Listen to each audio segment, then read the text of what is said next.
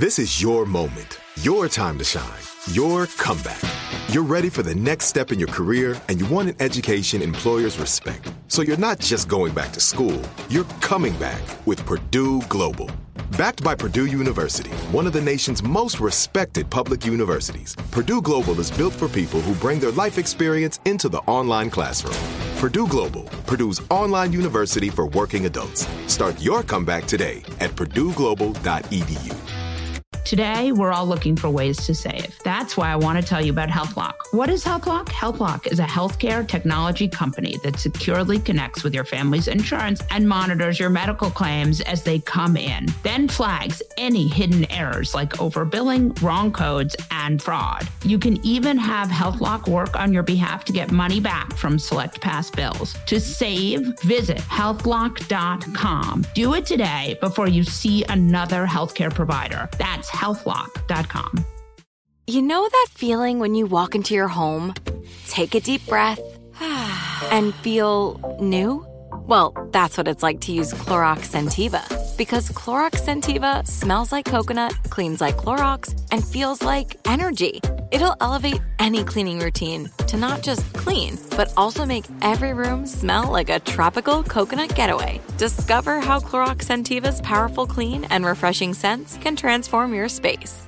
Get yours in coconut or other fabulous scents at a nearby retail store. Whether you're a savvy spender maximizing your savings with cashback rewards, a thrifty rate watcher seeking the lowest interest, or a travel enthusiast looking for extraordinary perks, Kemba Financial Credit Union has a visa to complement your lifestyle and unique needs. Apply today at Kemba.org to unlock a limited time 2% cash back on purchases and pay 0% interest on balance transfers for an entire year with a new visa from Kemba. You deserve a card that works for you. Restrictions apply. Offer ends June 30th, 2024. Hi, I'm Molly Jong-Fast, and this is Fast Politics, where we discuss the top political headlines with some of today's best minds. And Republicans are in disarray over Herschel Walker's loss.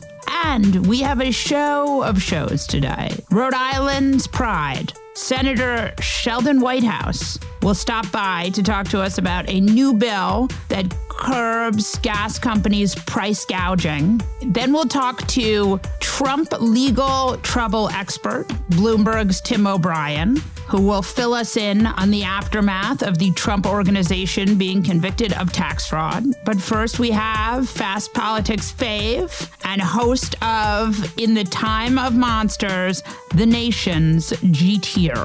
Welcome back to Fast Politics Jeet Heer. Good to be here as always, Molly. Oh, I'm such a fan of yours. I love having you on the podcast. Now we must talk about very important things. Like, I swear to God, I feel like our country is getting stupider. Trump's Jewish allies are begging him to condemn Kanye. He's refusing. Yeah, but I mean, that's not out of the norm. I mean, I think one thing that Trump re- realized early on is that apologies for losers and that he would look weak if he ever apologizes. Weak, that is, to the, the you know, the hardcore GOP base that loves him. So, like, you know, like going back to like, you know, when he insulted John McCain or or did innumerable things, he never apologizes. So that's not out of the ordinary. What's interesting is Trump's Jewish allies, like, you know, that in itself is a phrase. Oxymoronic at best. And, and there was a really great interview with, I think, the greatest living interviewer, Isaac uh, Chotiner, in the New Yorker with Morton Klein, uh, the head of the Zionist Organization of America, which is like, you know, unfortunately, has some standing among the official Jewish organizations. It's uh, part of a national commission, but it actually, you know, like it's far to the right and does not really represent like, you know, the 75% of American Jews who voted for Democrats. And they recently gave the Theodore Herzl Prize to Donald Trump, their highest honor. And the interview is fascinating because he says, like, you know, I can't believe that like Trump would meet with Kanye and with Nick Fuentes. Uh, and uh, it's so disillusioning because we just gave him this award a few weeks ago. And I know Donald Trump is not an anti Semite. What? I'm sorry, my friend. I'm sorry. Just like, you know, there's uh, numerous times where Trump, you know, he hasn't said, well, he's, he's yeah, he, he, I mean, going back to like Charlottesville of, you know, good people on both sides and Klein managed to find excuses for all that. And I mean, his basic thing is, well, Trump, you know, he loves Israel and he moved the embassy to Jerusalem. And one has to think about it as a sort of quid pro quo. Like Trump kind of made this overtures to sort of right wing Zionism, was very close to Netanyahu. Um, and for that, you know, he was excused a lot of things. But even Trump has managed to do stuff that Morton Klein finds offensive, which is amazing because that is someone who will like literally forgive almost anything. Like you literally have to have like dinner with an outright Holocaust denying Nazi like Nick Fuentes for him to get on your case if you support Netanyahu. Um, so so that's kind of a so yeah. I mean, it is a yeah. I don't know if the world is getting crazier or I I, I think that I mean I actually think that there's a sort of interesting fissure that's now opening up. I think Trump has gone so far that even very right wing Jews are sort of like, I don't know, I don't know. like this is, uh, and I think that's actually very salutary. But I think what's the old joke, you know, like uh, the uh, woman who votes for um, tigers clawing out people's faces is surprised that the tiger attacked her. You know, and I think some people in Trump's coalition are, re- are realizing that, you know, like okay, I, we're next. You know, like he's so so. I, I yeah, I think I, th- I think that's actually quite salutary. I mean, I don't know. I just watched a video of Kellyanne Conway talking to Larry Kudlow about how they wished Trump would disavow white supremacists. I was like, did they just not know him? I don't think it's about it that they don't know him, but like those people, their kind of role is to mediate between Trump and the more normal Republicans, and even beyond that, the more normal, you know, parts of the media and the centrist world. I mean, like, you know, someone like Kellyanne Conway, like she's, you know, pretty close friends with a lot of people, say at Saturday Night Live, you know, which has always been very kind to her. So for her, it's like a kind of a marriage of convenience and, and Trump is uh, disrupting their ability to have plausible deniability. But I mean, I think she knows Trump very well. And I think more to the point, Trump knows Trump very well and Trump knows his base very well. And he knows if he ever like apologizes, that would actually be a real problem for him. I think I think the base partially loves him because he refuses to apologize because they think apology is a sign of weakness. It's like that's what a sissy does. Excuse the archaic and offensive language, but that's what a pansy does, right? And you know, if you're a real man, you you don't apologize. I mean, Obama went around the world and you know tried to rebuild the alliances that Bush broke and and apologize for some of the stuff in the war on terror, and that was hugely offensive. Like the, the idea that you know like you would ever apologize for a mistake. Right, exactly. I mean, so let's talk about there's a lot of other weird shit going on. The January 6th committee is going to make criminal referrals, but we don't know about who yet. I mean, uh, do you feel like they should have said who they were going to refer about or no? Yeah, I mean, uh, on the whole, I feel like they should have been trying to be a bit more open about it. And I mean, my big concern is like the Republicans are going to take over the House and they're going to like, you know, use it as a fishing expedition. So I wish all this stuff had been, you know, done earlier and had been wrapped up. I mean, I think there were sort of political considerations and to some degree they played good politics. I mean, I think the January 6th like commission was really useful for the Democrats and really useful in reminding people how dangerous uh, the you know the Trump Republicans have been. But yeah, I mean, I wish a lot of this stuff had been done earlier and been a little bit more out in the open, whatever the political cost. Because I actually think that like there's like in terms of investigation, like we're gonna see the GOP take over and they're going to go on a fishing expedition to go through to find any little mistake to try to discredit what's been done so far. Yeah, that does seem very likely, right? Yeah, yeah, and so yeah, it's, it's sort of I don't know. I mean, it, it's a tough call. I understand the timing of why they did it when they did, but in some ways, it should have everything should have been done much earlier. There was a story in the Washington Post where it said Trump's lawyers found that he, uh, you know, vouched that he had no classified material. And then immediately after that, there was a story in the New York Times that showed that Trump had classified material in in these other storage areas. I mean, that's I, feel like that's how Trump plays it all the time, right? Oh yeah, I know absolutely. I know. this is. I mean, yeah. This goes back to what you said earlier. Like, do we not know Trump? Do we not know that you know this guy will like lie about anything? And actually, to tie this in with like the uh, earlier uh, discussion about the Kanye, you know, one of the things that came out was that Nick Fuentes was able to have dinner with Trump because the uh, Secret Service basically lets Trump's people run their own security at Mar-a-Lago. It's, it's a private club, which means that basically anyone that Trump, like, you know, is willing to see can go in there and, you know, they have, I don't know, the nuclear codes in a closet somewhere. Like, I just, it does not seem like a good situation. Right. For a, a good place to keep classified material. No, absolutely not. And I, I have always thought that this is something that could go somewhere. It's going to be a little bit trickier with like GOP control of the House, but still, the national security state takes all this stuff very seriously.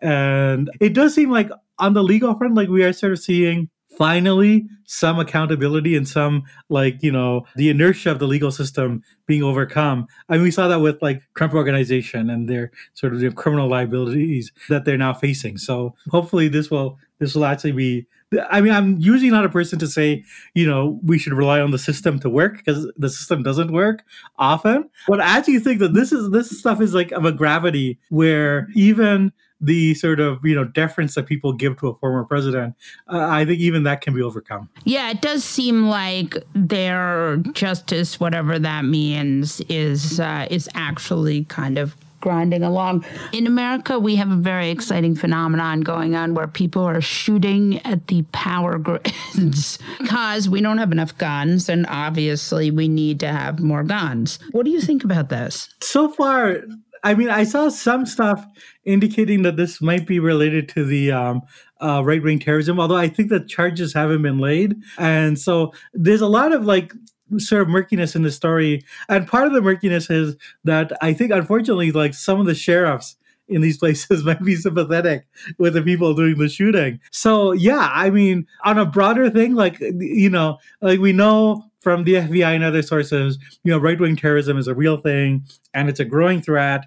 And it does seem increasingly likely that if Republicans face defeat in the ballot boxes as they you know basically did in the midterms and in the last election and they have this sort of conspiratorial view that the system is rigged against them you're going to see more and more political violence coming from the right and you're going to see more uh, more of this stuff. I mean i just i just think it's like you know having said you know i want to be careful because charges haven't been laid. Right. I mean we don't know what it is but certainly guns are involved. So i don't think it's planned parenthood that is going out and shooting the power grid right? Like i don't think it's the league of women yeah. voters that are doing this. So I don't. but that League of Conservation voters, you have to keep your eye on. That's right. That's right. That's we can draw, you know, reasonable inferences or have our suspicions as to who's doing this. And I think the broader thing to keep in mind is that the radical right is becoming more violent as a natural outgrowth of the sort of propaganda that they're being fed. They're being told, and they're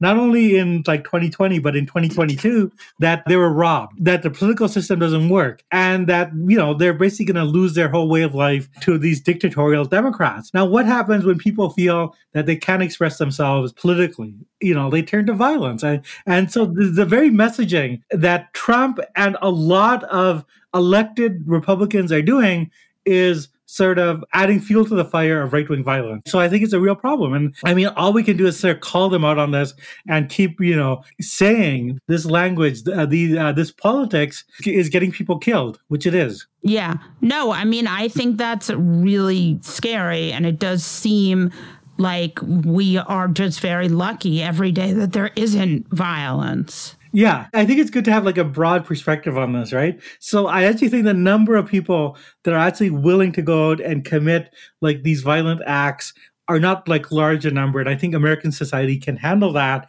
The problem is really that while they're not large in number, they are a part of the GOP base. And Trump has legitimized them as a part of the GOP base. And this, you know, to circle back to what we were saying earlier about him not denouncing uh, white supremacy, you know, like that's part of the way that Trump made these people feel like they're part of the uh, Republican coalition or the MAGA coalition, that he denounced them. So, you know, feeling that they have I think the the sense that these people have that they are powerful people that listen to them, and that these powerful people are also telling them that elections don't work, is feeding into the violence. So we have to have like a clear picture of the sort of the, the ecosystem of violence that we're seeing. Yeah, no, I think it's really such an interesting and strange time to be living in America. I want to ask you one last question, which is Do you think American politics is getting better? Actually, I mean, I'm pretty hopeful right now just because of not just the midterms, but also the runoff in Georgia. You know, like, okay, I mean, you know, it's a glass half full, half empty thing. You know, on the one hand, you know, Warnock won. On the other hand, like Herschel Walker, who in an ideal world should get 0% of the vote. Right, exactly. he ended up with 48%. Like, you know, to, to have a candidate that's so clearly unfit for office, whose own family, you know, thinks he's unfit for office, get 48% of the vote. I mean, that's pretty scary. But I mean, I do think that there's there's evidence that you know the good guys are winning, and also that the good guys are learning. I mean, I think the Democrats are figuring out how to navigate in this new environment and how to you know win elections. Not all of them. I mean, in New York, obviously the Democratic Party. There was a lot of fuck ups there. There's a lot of trouble, and and in Florida as well. But I mean, in a lot of places, the state Democratic parties are getting pretty good at figuring out what they need to do. And they've gotten the message out about how dangerous Republicans are. So I want to like, you know, like, you know, we're getting near the holiday season and I want to leave people with a little bit of hope that, uh, yeah, I mean, I, I think there is, there's ways in which politics is getting bigger, better. I think that it's in terms of like, you know, the big picture, it's going to take a couple of cycles. Like, yeah, I think you have to keep losing and losing and losing and it's like you know bashing your head against the wall. If you do it once okay twice okay. If you bash your head against the wall 10 times maybe something will get through and then like hey i have to stop bashing my head against the wall. So i actually think that like if maga republicans if you know that trumpist authoritarian right if they lose let's say four or five election cycles in a row then maybe you know the republicans will have bashed their head against the wall so much that they realize we should stop doing this. That was actually going to be my last question. Do you think that will ever happen happen. Like they clearly, people don't like it, right? Certainly, swing state voters don't like it. They don't like this craziness. But it seems like Republicans don't care? Yeah, I mean, it's partially a matter of, you know, sort of geographical sorting that, like, there's enough places in red states that are so red that, like, a Marjorie Taylor Greene or Paul Gosar can get um, re-elected again and again.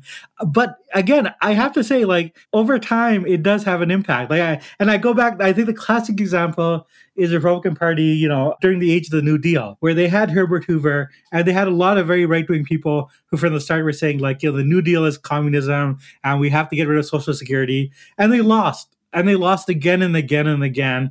And you had, like, basically five presidential elections where they lost, and then they realized, okay, um, let's try something different. Let's let's get like Dwight Eisenhower. He's a popular general, and he doesn't want to get rid of Social Security, and he likes unions, and he likes high taxes for the rich, and let's try him. So I, I feel like if, if the Republicans, you think they're going to decide that they want Jeb or something? Yeah, yeah. If they lose like enough times, then one could imagine a more yeah reasonable Republican getting in there. So I think that's the future one can maybe look forward to. Like they just keep losing, and that's they keep losing, and uh, I mean it's it's the only way they learn, right? Like it's it's sad. Uh, people uh, don't learn except through adversity. Right. I mean, in this case, it's actually not sad. It's good it's because their candidates. Yeah, I hope, I hope, I hope my tone of voice does not indicate that I would think that this would be right. Showed the irony of what you were saying, but yes, Jeet Heer. Please come back. You're always such a delight to have here. Uh, always uh, great talking to you.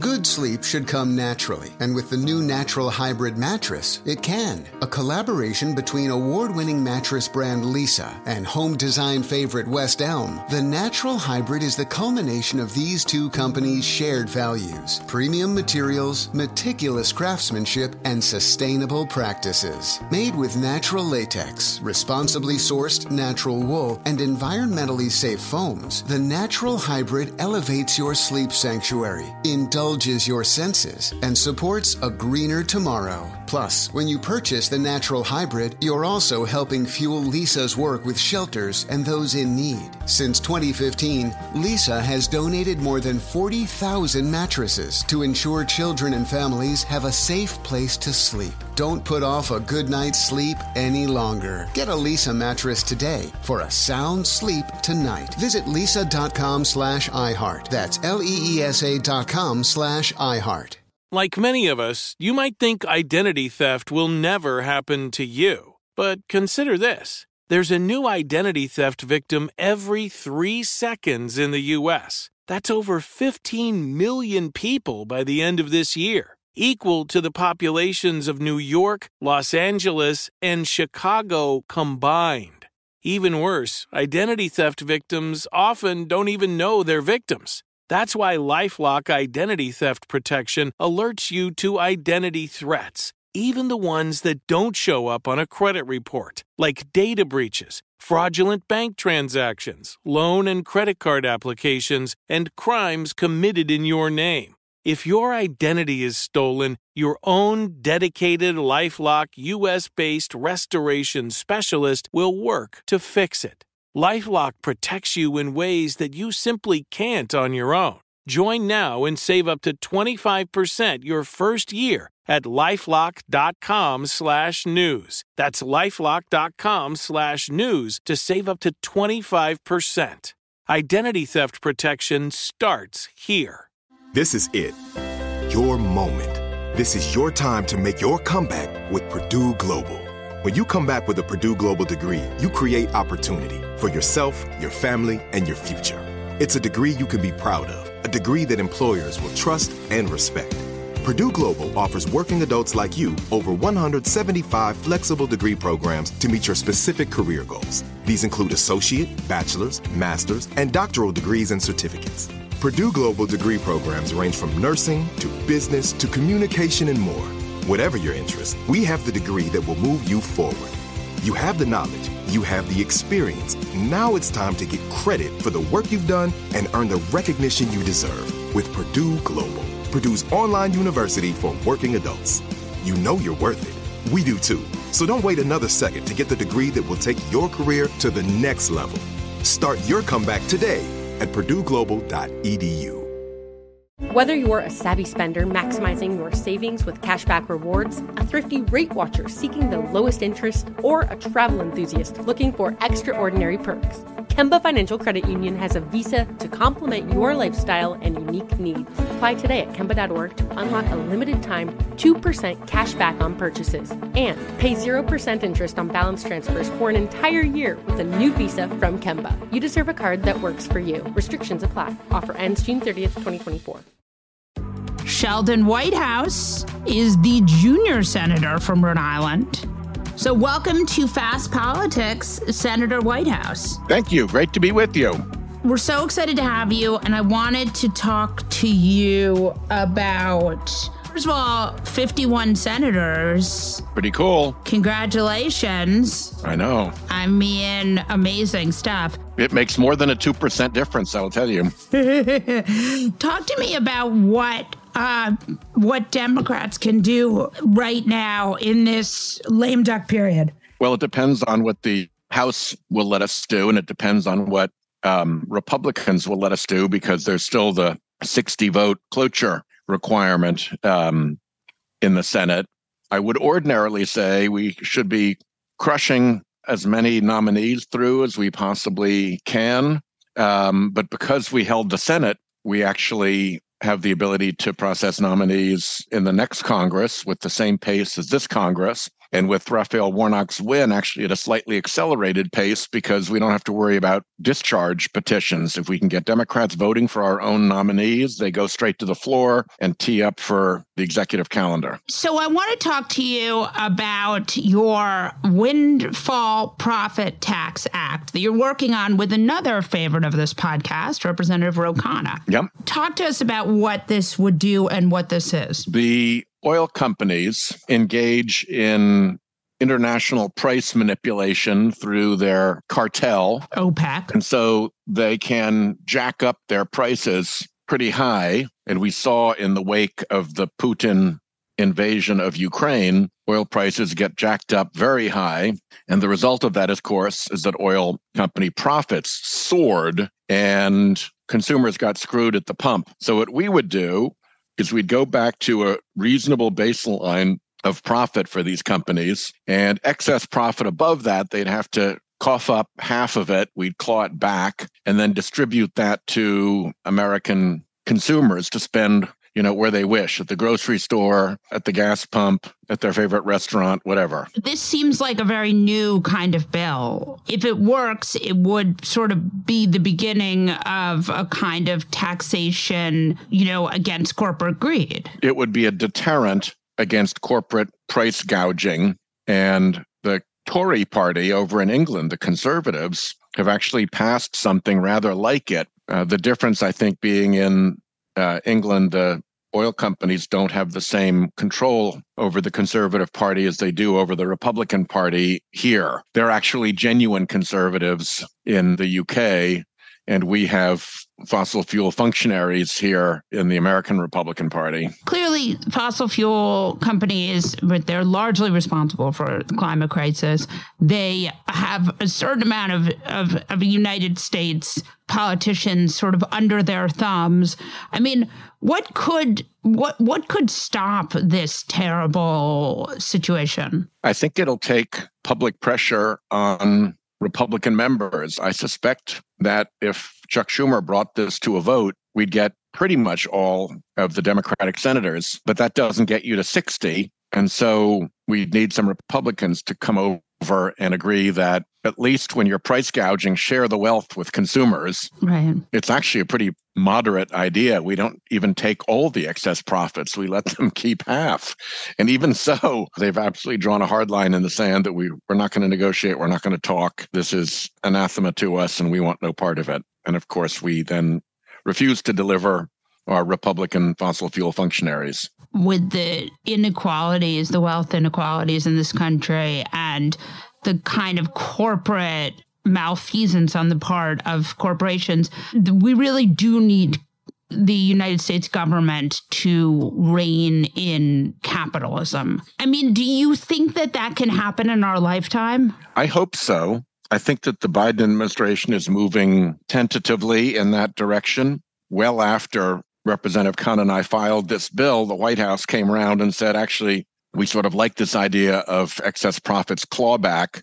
And the president started talking about uh, price gouging and a bill to claw back excess profits. So I think they're moving in that uh, direction, but I think there's a lot more that can be done because the power of these corporations has gotten completely out of control. I think the target should be the dark money operation rather than just corporate America generally. There are a lot of very decent, principled corporations that provide very good service to their customers. And then there's this pack of them that run a dark money operation to tell the Republican Party what to do and to use the US Chamber of Commerce as their bludgeon to impose policies that the public doesn't want. It's that crew, I think, that you can spotlight and put a lot of pressure on. And that's what, how, what I've been encouraging the administration to do and what I've been doing myself. So let's talk for a minute about dark money. I feel like it's impossible to talk about dark money without talking about this very conservative Supreme Court. Yeah, the court that dark money built. Yeah. Is there anything that we can do? I mean, we have this emboldened court. They're listening to voting rights. I mean, every session that this court is you know is on the bench is is is a bit scary. Yeah and the stuff they get up to is pretty grim.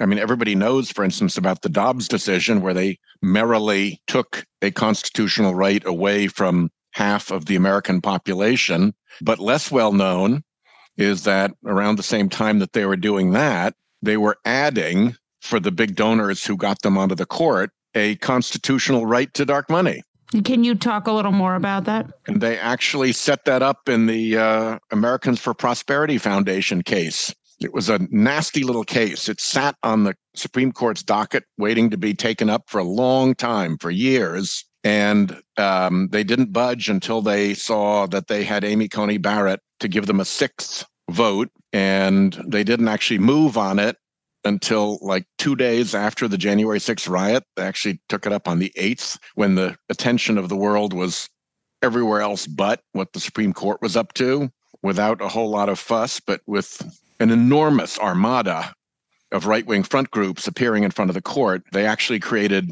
the court that dark money built, in turn, built a constitutional right to dark money Is there anything that we can do? We could raise a lot of hell. The other thing that we can do is pass the Disclose Act so that we maximize our ability to disclose.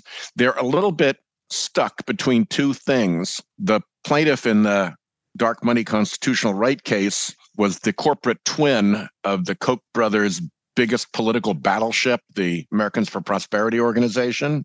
So that was there was a huge political overlay on that, but at the same time they also have the Citizens United decision which acknowledges that dark money is corrupting and leaves a lane for Congress to require disclosure of dark money spent at least in elections. So that's the frontier of these two battles that you can be the appendage of a political operation and protect your dark money and then have a completely fake corporate veil between the two, a veil you could pierce with a banana. And then on the other side, have a corporate operation that spends money, and at least what it spends in ads would probably have to be disclosed if we passed the law requiring it. Do you think it's worth trying to get rid of the filibuster for these laws? I would do that in a heartbeat. The only thing I'd suggest is that we're actually not getting rid of the filibuster. We're actually restoring the filibuster, which is everybody gets a chance to talk themselves out. And at the end of the day, you vote to a simple majority. That's what the filibuster was. Then we got this weird cloture rule to shortcut it.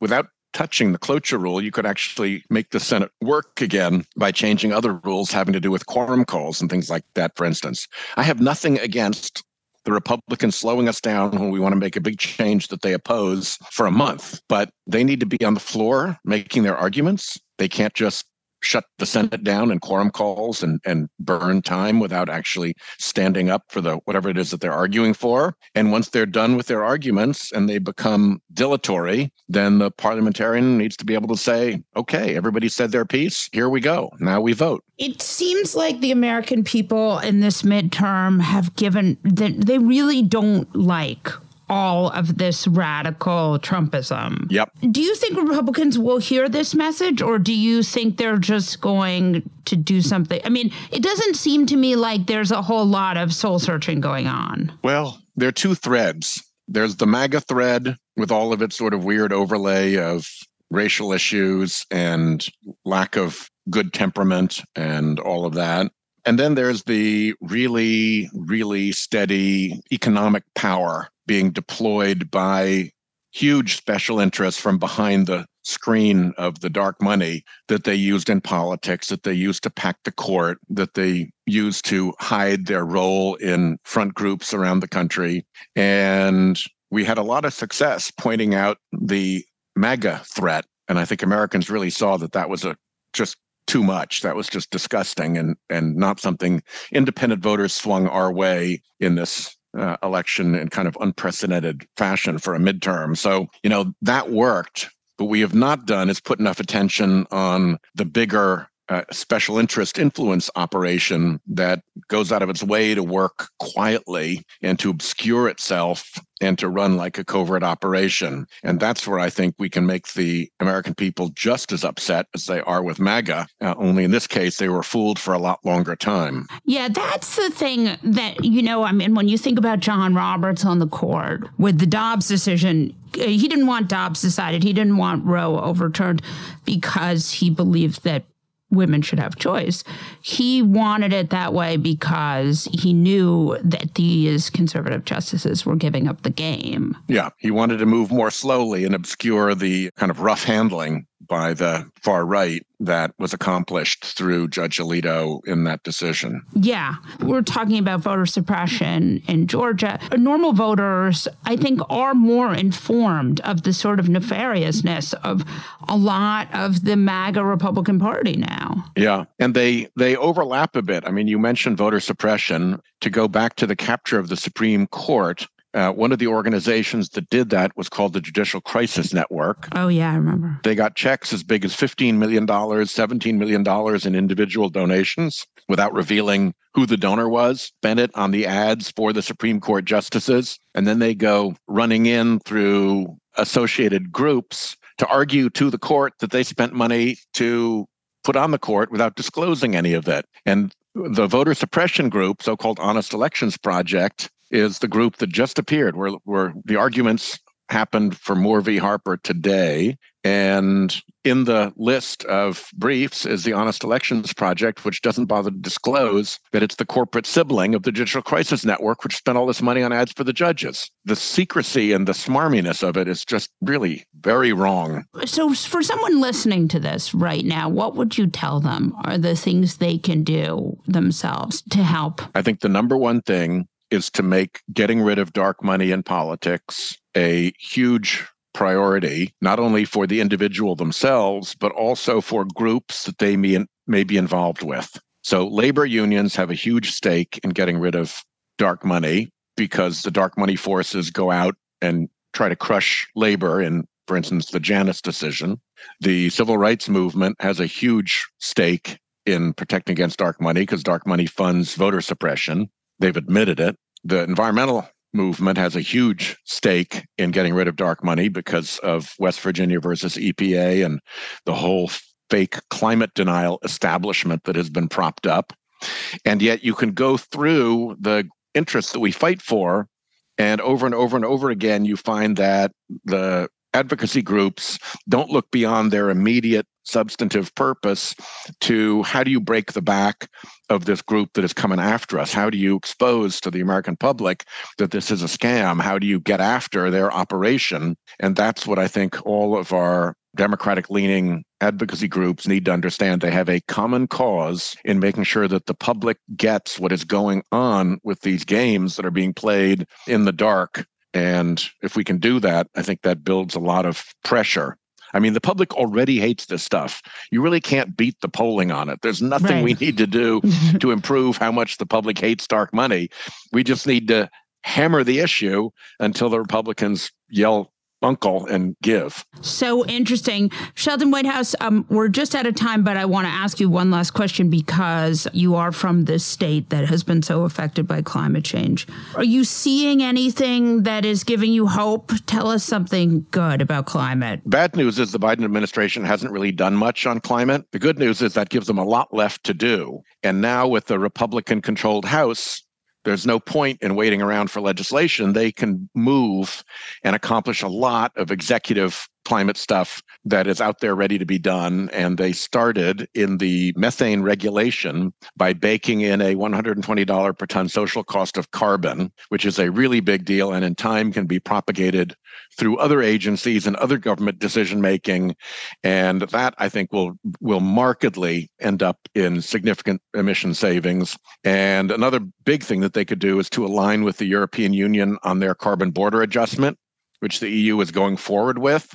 And rather than complain and, you know, piss and moan about it, line up, sign up, join up, and try to build a multi economy platform of countries that will charge for carbon unfriendly products when they cross borders, that there's a tariff there. And I think the Biden administration is taking a new interest uh, in looking at the carbon border adjustment as a as a really positive thing for American business, which it is. If you put those two things together, you got a big social cost of carbon inside and throughout the government, and you got a carbon border adjustment on our on our borders as a tariff, and suddenly things start to look a lot better. Oh, thank you so much. That was good. Good, helpful hopeful message to end on. Thank you so much, Senator Whitehouse. Great to be with you, Molly. Thank you so much. Tim O'Brien is the opinion editor at Bloomberg. Welcome to Fast Politics, Tim O'Brien. Molly JF. I was excited to have you back on because, besides being uh, the editor of Bloomberg Opinion and a very smart writer, you are also the uh, knower of all things Trump related for a long, long time. And I felt that we had to, since we are in the uh, Yesterday, the Trump organization got uh, found guilty, and we're in a. It's been a bad couple days for Donald Trump. And and, and the second, you know, domino to fall for him was Herschel Walker losing the Senate race in Georgia, uh, a guy that Trump handpicked to carry Trumpism into the Senate. I think there is more to come for the Trump organization that could go well beyond what happened with the Manhattan DA's charges yesterday. It's significant. It's the first time the Trump org has been convicted of a criminal fraud charge in a courtroom. It is not financially going to debilitate them. You know, the financial penalty is relatively modest. But reputationally, it's an interesting verdict because Donald Trump has spent, you know, more than 50 of his almost 77 years playing with toys that Fred Trump built and gave to him. And he has basically flushed a lot of that down the toilet through ineptitude and selfishness and and the organization now has a, a, criminal fraud charge against it. It's a blight on a family legacy that was never particularly first class or blue chip at all, even in the Fred era, but it didn't have this this taint hanging over over it. But I think I think the state attorney general's case, Letitia James's case, is more existentially threatening to the business. And I think the Mar-a-Lago investigation for espionage violations and the what might come out of the January 6 hearings are more personally dangerous to Trump himself. So, what do you think that looks like? Well, I mean, it, you know, this all depends on how steely prosecutors want to be. But, uh, you know, the Mar a Lago case, so if we're talking about, let's do Trump first and the Trump org. Trump personally, the Mar a Lago case is a very strong case. It, it, it, it, it certainly seems like he knowingly and willfully violated the law when he took classified documents out of the White House violations of the Espionage Act, and then he obstructed justice, it would appear he and his team, once the FBI began taking a closer look. That seems to be an open and shut case. So I don't know how he gets around that one. The January 6th case, as we've talked about before, Molly, is really whether or not Garland at the DOJ wants to crack down. And all indications are he's on that track. You know, he is he's appointed a special counsel. That special counsel is a bulldog. That special counsel is going to examine the evidence. On the business side, if the attorney general in New York finds Trump and his children and the and the business guilty of the fraud civil fraud charges she's brought, uh, they can lose their license to do business in New York permanently. It means that the Trump org and related entities and Trump and his children can no longer do business in the state of New York, which is just a, I think, an existential blow on the business side. Does it seem to you like this whole thing is like Trump is is on his way out or do you think we're just I mean cuz remember 2015 he was polling at 1%. So I mean are we just in another cycle of Trump being down and then up or do you think this is really the end? Well, I think there's there's you know different categories here on, on the political side of it.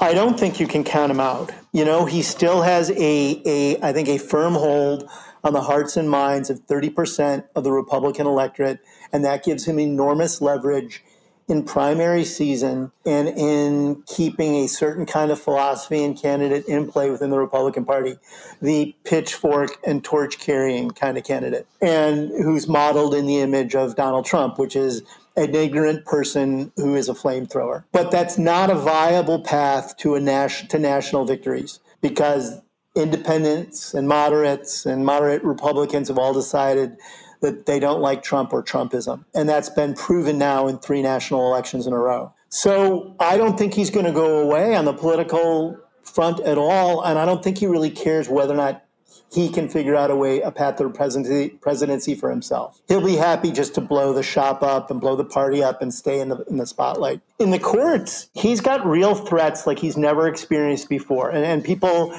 have often spoken about how Donald Trump has always managed to get around the law and always managed to have a ninth life. But the reality is, this is the first time in his life where there's been intense, purposeful law enforcement investigations with him in the crosshairs. I mean, you've been dealing with this Trumpy, will he get away with it question since the 80s. Right.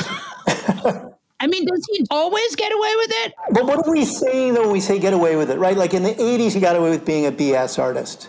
And he got away with stretching the boundaries of his own prowess and lying about his business achievements and crafting this halo around himself as a can do entrepreneur when in fact he was an epic con man, grifter, and screw up artist and bankruptcy artist for that matter. And he parlayed that into The Apprentice, which was also pure kabuki. But that didn't involve at the time committing or being investigated for. Let me rephrase that. It didn't involve being investigated for major frauds that could land you in an orange jumpsuit.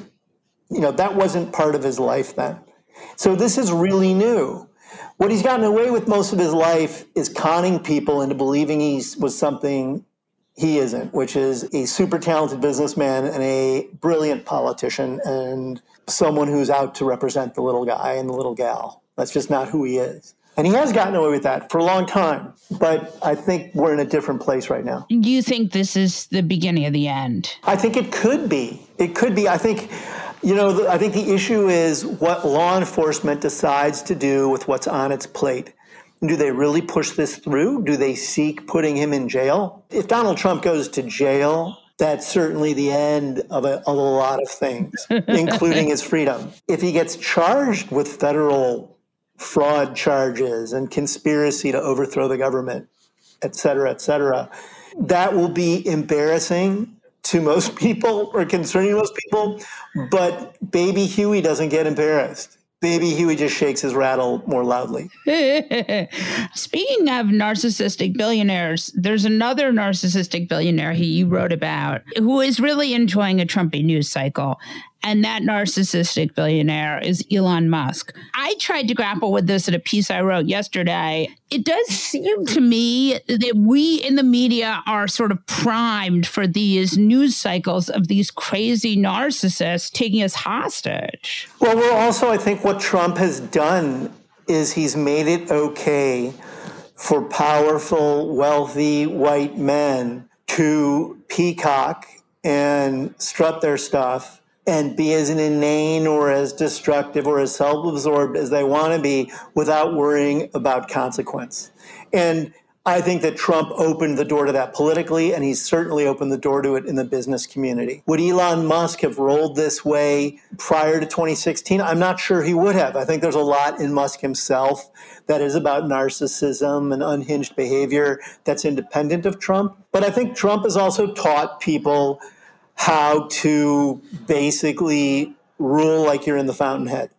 And we also are in an era in which you can win over people and preach to people and run a media organization without having to old, own an old fashioned newspaper, TV station, or radio station. You can do it on the web. And the web has allowed a lot of different powerful people to go directly to people without the media interceding. And I think there's some upsides to that the, the media is not always the best gatekeeper, but the downsides are we. I do think we want some screens for value in our society and some gatekeeping, and that's not happening in a meaningful way on social. Well, it's interesting because I mean, it does seem like to me that Elon's plan is that he's going to, you know, he's going to create new media that he likes better. That's Bari Weiss and Matt? Well, he can do that for as long as he has the funny money to be able to do that because his wealth is predicated on two primary things the public value of Tesla's stock and the private value of SpaceX.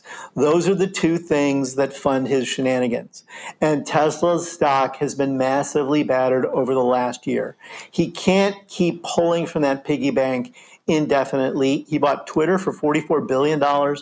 13 billion of it is borrowed from banks. They're not happy that they're stuck with Elon's lame M&A deal. And he does have to make a profit over time or he's not going to be able to continue to play these kind of games. Now Tesla could continue to be a home run and SpaceX has been a, you know, a very notable achievement for him, but it's privately held. For him to pull money out of that, he'd have to sell, sell a stake to the outs to an outsider. I don't know that he'd want to do that. He does not have limitless funds forever to be able to blow tens of billions of dollars on a media investment that he does not know how to run properly. He's not a media manager. He has taken a, a sledgehammer to the, the business foundations of Twitter, apart from the kind of crazy sensationalism and racism and anti Semitism that's been allowed to flow back onto the platform. And that's not a viable strategy for long term success with that business the one aspect of Trumpism that Elon seems to have picked up is this like, we're going to destroy the media. We're going to create citizen journalists who will then. I mean, I, I, say this as someone who has benefited a lot from social media. Well, you're you're a representation of the upside of it, right? It's like you got discovered and empowered through social. And it's enabled more individuals to get that kind of visibility, which I think is awesome. That's that's the upside. The downside is at their core, Donald Trump and Elon Musk are juvenile delinquents. And they are bros who are living in digital frat houses. And they are just reveling in, be, in being able to sit around and make fart jokes or do chugging contests or see who can jump off to the off the roof onto the front lawn without breaking their legs. And they have no real interest in the betterment of a broad swath of Americans, even though they both claim that they are. We're going to see this Senate session is going to look at tech regulation again. We have a Republican House, a Democratic Senate, so who knows what that looks like. But there certainly is, especially after crypto, the implosion of FTX, there is certainly a feeling that there's certainly a desire for regulation. I mean, do you think that comes and do you think that will have an effect on any of this? Well, I do think this is a place where there might be a bipartisan union on regulating tech for entirely different reasons. I think the GOP doesn't care about bigness and companies being so large that they're unrestrained and too powerful. I think they care about tech because they see the tech companies as stewards of platforms that have a bias against conservatives. So they'll be up for like jumping into regulation on that side of it. And I think the Dems are concerned about classic antitrust fears of monopoly power and unfettered might. But those are different interests that could wind up in a place where there's a compromise bill that both sides get a little bit of what they want. So that is a threat to the tech industry. It's a threat to Elon Musk at Twitter and Facebook, Google, Amazon. They're all threatened by this. And Europe's been very aggressive on this front. Europe is already talking about whether or not they're going to permit Twitter to continue to operate over there because of what they see is standard violation. Yeah, so interesting. Thank you so much, Tim O'Brien. Thank you, Molly. It's always a treat. And now your moment of fuckery. Molly Jong Fast. Jesse Cannon. It's Marjorie Taylor Greene's party, and she's setting the agenda already. She's very obsessed with the idea of impeaching Biden because Trump was impeached and she wants to get back at Biden somehow for Trump being impeached. I think ultimately she feels that that's only fair. Marjorie Taylor Greene wants to impeach Joe Biden for bringing Brittney Griner home because she's stupid and also probably racist. I am just waiting for when somebody decides this is a great placement theory because they sent a white man back to Russia and brought a black woman home. Another reason to impeach Biden, says Marjorie Taylor Greene, the president of the United States traded a Russian terrorist arms dealer. By the way, they're like on the side of Russian terrorists, so you'd think they'd be happy. Victor Bout left a U.S. Marine in Russian jail and bought home a professional basketball player. How many people will Victor Bout kill now because Biden set him free? She got the talking points this morning and she's going to keep going with them. But let me just say, maybe she's just going to be our moment of fuckery. Everything she does will be our moment of fuckery from now on. Well, she is the leader of the party. She is the leader of the uh, House Republican Party. That's it for this episode of Fast Politics. Tune in every Monday, Wednesday, and Friday to hear the best minds in politics make sense of all this chaos. If you enjoyed what you've heard, please send it to a friend and keep the conversation going. And again, thanks for listening. Whether you're a savvy spender maximizing your savings with cashback rewards, a thrifty rate watcher seeking the lowest interest, or a travel enthusiast looking for extraordinary perks, Kemba Financial Credit Union has a visa to complement your lifestyle and unique needs. Apply today at Kemba.org to unlock a limited time 2% cash back on purchases and pay 0% interest on balance transfers for an entire year with a new visa from Kemba. You deserve a card that works for you. Restrictions apply. Offer ends June 30th, 2024. So, should we go electric? I think we should go electrified with Toyota. Electrified? Electrified means options. Yes, we could go all electric with a Toyota BZ4X, but then there are hybrids like Grand Highlander, or we could do something in between like a RAV4 plug-in hybrid. So, Toyota is electrified diversified? Yup, and with more options for reducing carbon emissions, the closer we all get to Toyota's beyond zero vision for the future. Exactly how much coffee have you had this morning? Learn more about our Beyond Zero vision for the future at toyota.com slash beyond zero. This message comes from Viking, committed to exploring the world in comfort. Journey through the heart of Europe on an elegant Viking longship with thoughtful service, destination-focused dining, and cultural enrichment on board and on shore. And every Viking voyage is all-inclusive, with no children and no casinos. Discover more at Viking.com. Are you still searching for your perfect place to call home? Well, now is the time to buy at Fisher Homes. If you're looking to move in before the end of 2024, May could be your last opportunity to start building your dream home and close before the year's end. If you're hoping to move in even sooner, Fisher Homes also has homes that are move in ready and waiting for you, where you can start enjoying the benefits of homeownership even faster. Schedule your personal tour with a new home advisor today at FisherHomes.com and make this spring the season you find your perfect home sweet home.